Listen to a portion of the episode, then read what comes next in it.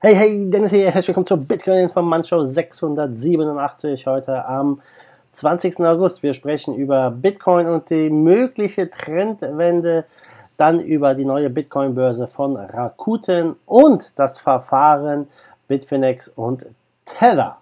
Wir beginnen mit dem Preis und ja, 10.768 ist der aktuelle Kurs. Wir sind gestern ja bis auf 10.943 geklettert, jetzt wieder ein bisschen abgefallen. Also die 11.000 will der Bitcoin noch nicht nehmen.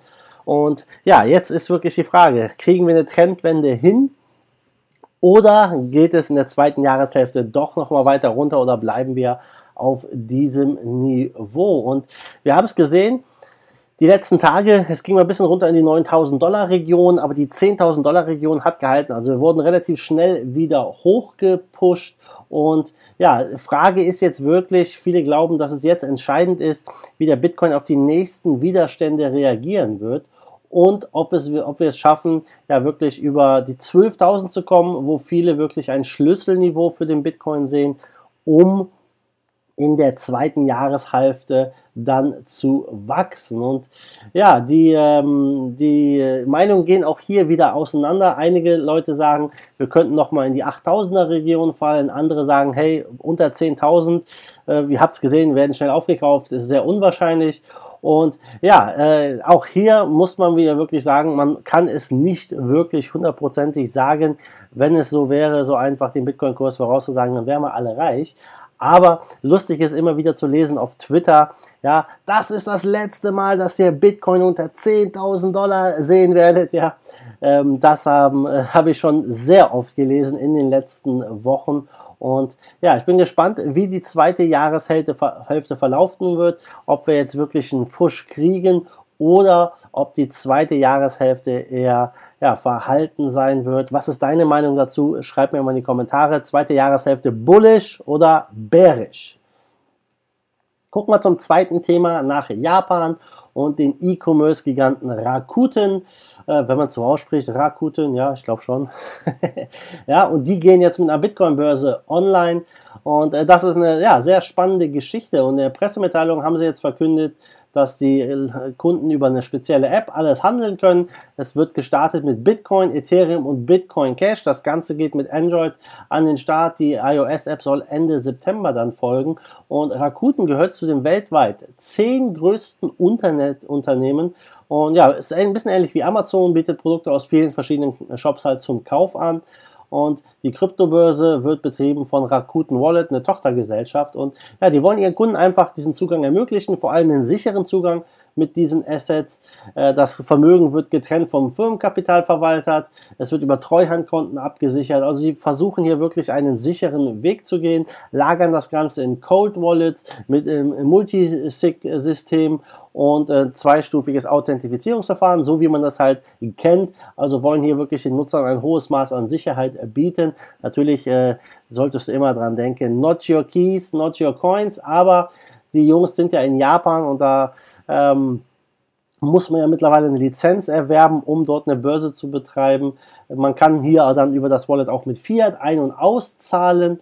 Äh, gibt ein paar andere Tools, äh, Echtzeit, Chartdiagramme und so weiter und so fort. Also sie starten hier in den Bereich jetzt richtig durch. Ähm, interessant ist halt, dass äh, ja, Rakuten bereits 2015 auch damit begonnen hat, Zahlungen im Bitcoin zu akzeptieren. Mal gucken, wie es sich weiterentwickelt. Auf jeden Fall hier ein positives Zeichen. Letztes Thema heute ist Einspruch abgelehnt. Ja, das Verfahren gegen Bitfinex und Tether wird nämlich fortgesetzt. Und ja, sehr äh, spannend hier. Der oberste Gericht, Gerichtshof von New York hat entschieden, dass die New Yorker Staatsanwaltschaft die Zuständigkeit für die Bitfinex Kryptobörse besitzt, die auf den Seychellen sitzt, ja, oder wo sitzen die auch immer, in Hongkong, keine Ahnung. Auf jeden Fall nicht in New York, aber die New Yorker, die haben hier die Zuständigkeit, ja, ganz klar, so haben sie selbst entschieden. ja, und äh, jetzt dürfen sie natürlich den, ja, dass dieses Verfahren wegen vorsätzlichen Betrug an Anlegern fortsetzen. Und das heißt hier, ähm, äh, Bitfinex hat ja Einspruch eingelegt, das haben sie abgelehnt. Ähm, Bitfinex hat gesagt, hey, die New Yorker Staatsanwalt hat überhaupt keine Zuständigkeit, deswegen einstellen das Verfahren, das ist das, was wir fordern. Ähm, und naja, die New Yorker Staatsanwaltschaft wirft Bitfinex vor, mit deren Schwesterfirma Tether Verluste im Wert von 850 Millionen Dollar verschleiert zu haben. Und angeblich sind im Bundesstaat New York dadurch die Anleger getäuscht worden. Ja, es wird nicht davon gesprochen, dass irgendjemand zu Schaden gekommen ist. Ja, warum soll man äh, da auch drüber sprechen? Allein, die, dass man getäuscht wurde und vielleicht in New York ein Bürger hätte zu Schaden kommen können, das ist natürlich Grund genug, ganz klar. Und ja, das Gerichtsverfahren zieht sich schon eine ganze Weile. Es wurden schon hier von Bitfinex angeblich über 500.000 Dollar alleine für Prozesskosten ausgegeben. Und äh, klar, die Zuständigkeit ist natürlich eine Frage, die hier im Mittelpunkt steht. Und ähm, die einen sehen so, die anderen sehen so. Und die New Yorker haben sich natürlich für ihre Sicht entschieden. Kleine Frage. Und äh, es ist auf jeden Fall sehr interessant jetzt auch hier zu beobachten, was hier wirklich passiert, denn Bitfinex und Tether haben großen Einfluss meiner Meinung nach auf den gesamten Kryptomarkt und sollte da wirklich etwas passieren, glaube ich, kann das den gesamten Kryptomarkt in Mitleidenschaft ziehen. Ich bin auf jeden Fall hier weiter am Thema dran. Guck mal zum Schluss auf den Markt. Wir stehen bei 279 Milliarden Marktkapitalisierung, Trading-Volumen 50 Milliarden, Bitcoin Dominance 69,1 Prozent.